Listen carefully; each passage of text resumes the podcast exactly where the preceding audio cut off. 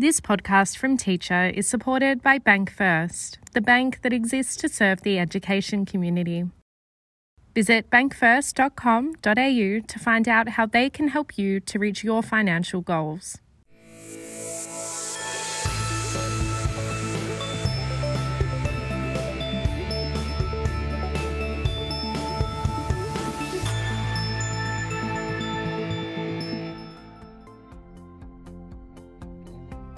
Thanks for tuning in to this episode of Teacher's Staff Room, where we catch you up on the latest evidence, insight, and action in education. I'm Dominique Russell. As a school leader, recruiting new staff has likely always been a complex issue and pressing problem. Add the disruption and lifestyle changes brought on by COVID 19 to the mix, and you've got an even more complicated picture. We've been taking a look at this issue this month at Teacher. In today's episode, I'm going to get you up to speed on these stories and also some more of my highlights. And like all episodes of Teacher Staff Room, I'll be posing some questions throughout the podcast. So feel free to pause the audio as you go, gather some colleagues, and discuss together how these stories might be relevant to your school context. Let's jump in. The first story I'd like to highlight with you in this episode is a story from my colleague Zoe Kaskamanidis, who spoke with Peggy May, who is principal at Tranby College in Western Australia.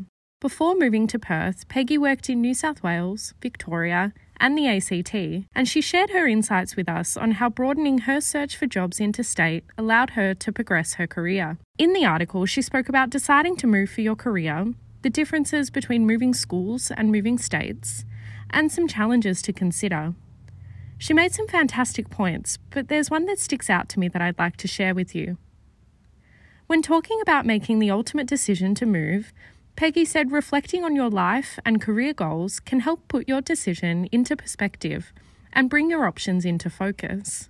Here's what Peggy said when she elaborated on this point. I would just start with what your aspirations are and why you would leave the school you're in. You might be seeking a new opportunity or to progress your career, or you might have an adventurous spirit and you want to see what's out there. So, what's the why of why you would leave? So, that brings me to a question for you to think about. Take some time to reflect on your career goals as a teacher or leader and consider the steps you could take to get there. Which of your goals can be achieved in your current school? The next story I'd like to share with you is all the way from the United States. We spoke with Keisha Thorpe, the winner of the 2021 Global Teacher Prize, in a Q&A article recently. She was recognised for her work supporting disadvantaged senior students at International High School Langley Park in Maryland to successfully apply for college scholarships. As an English teacher, she also completely redesigned the English curriculum to make it more culturally relevant. Here's what Keisha told us about the impact of these initiatives. For the students that I teach in the classroom, I usually dedicate the first unit of my curriculum to help them craft their personal statement essays for their college applications and guide them through the process of applying to college and how to access various scholarships. I was proud to help senior students in 2018 to 2019 alone win over 6.7 US million dollars in scholarships to 11 different colleges, with almost 100% of them going tuition free. My school and fellow teachers have been incredibly supportive as I proposed the idea to redesign the 12th grade curriculum for the English department to make it culturally relevant for our students. With everyone's involvement, we helped students feel more valued, affirmed, and safe in the classroom, as well as better connected to the content. As a result of these interventions, our English language learners have shown a 40% increase in their reading. More than 50% of the students were able to receive college credit for the course, and I was proud to help my school to graduate its first group of students. On this topic, here's a question for you to reflect on. As a secondary school teacher, can you think of an example when you have helped a student to realise their potential? What impact did this have on their learning and their well-being? What about their plans for after school? Remember, we always love to hear about current initiatives at your school that are having an impact on student learning and well-being. If you have a story you'd like to share with us, you can email us at any time at teachereditorial at acer.org. Coming up, we'll circle back to our theme of recruitment to talk about strategies for promoting your school to plan for recruitment. But first, here's a quick message from our sponsor. You're listening to a podcast from Teacher Magazine, supported by Bank First. BankFirst is proud to be the bank that supports your purpose. They've been financially empowering educators to realise their dreams since 1972 and understand that your passion, dedication, and expertise make a real difference to people's lives. Visit bankfirst.com.au to find out how they can help you to reach your financial goals. The next story I'd like to highlight with you is one we published after a reader got in touch with us to share how her school is working to improve student writing. Mary Seaman is Head of Primary and Head of Learning Support and Enrichment at Al Sadiq College in southwestern Sydney, where all students have a non English speaking background. Their aim was to reach state level in NAPLAN and to impart a love for writing on their students.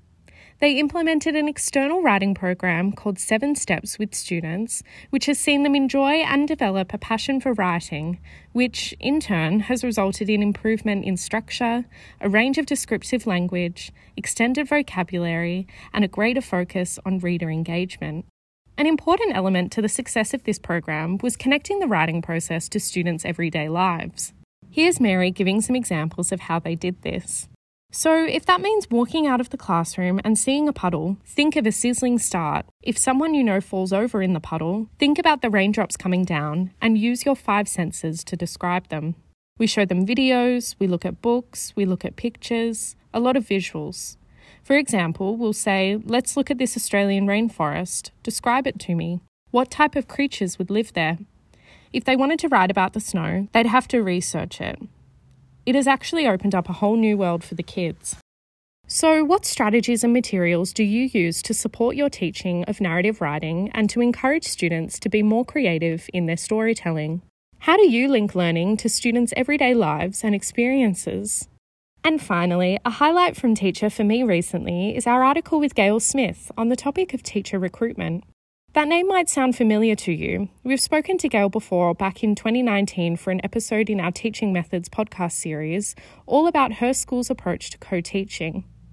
If you want to look up that episode, it's titled Co Teaching to Improve Student Outcomes. At the time, she was principal at Rosebery Primary School in the Northern Territory, but she's now working as an education consultant. In this article, Gail shared some strategies on how to effectively promote your school to potential candidates some examples of innovative recruitment approaches, and also the method she used for planning for future staffing needs. Here's just one strategy from Gail that she shared in the article. She said this You've got to try and stand out from the crowd. You can't just be the same as everyone else and just advertise the same way anymore. It might be this is our position we've got available. Join me on this webinar where you can ask questions about our school. I'll present to you what we do, and any interested candidates, this is the time. That type of thing is now starting to really take off, and I think that's a brilliant way to do it. But I think probably one of the most practical things she shared in this piece was a reminder to school leaders about the messaging around the focus of your school. When she was principal, she spent a lot of time working with staff to refine the messaging around the key focus of their school to avoid mixed messages being promoted to the wider community. So, that point there brings me to one final point for reflection. As a school leader, if you were to have a member of staff write down one focus of your school, do you think they would answer consistently? If the answer is no, what are some strategies you could employ to refine the messaging coming out of your school? That's all for this episode, and you're now all caught up on the latest evidence, insight, and action. Links to all the content and the resources I've mentioned will be in the transcript of this podcast available over at our website, teachermagazine.com. We'll be back next week with an episode of the Research Files where we speak with Professor Scott Eacott from UNSW about his three phase research project looking at the key attributes of high impact leaders in rural, regional, and remote schools. Be sure to subscribe to our podcast channel wherever you get your podcasts so you don't miss it. You've been listening to a podcast from Teacher, supported by Bank First, the bank that exists to serve the education community. Visit bankfirst.com.au to find out how they can help you to reach your financial goals.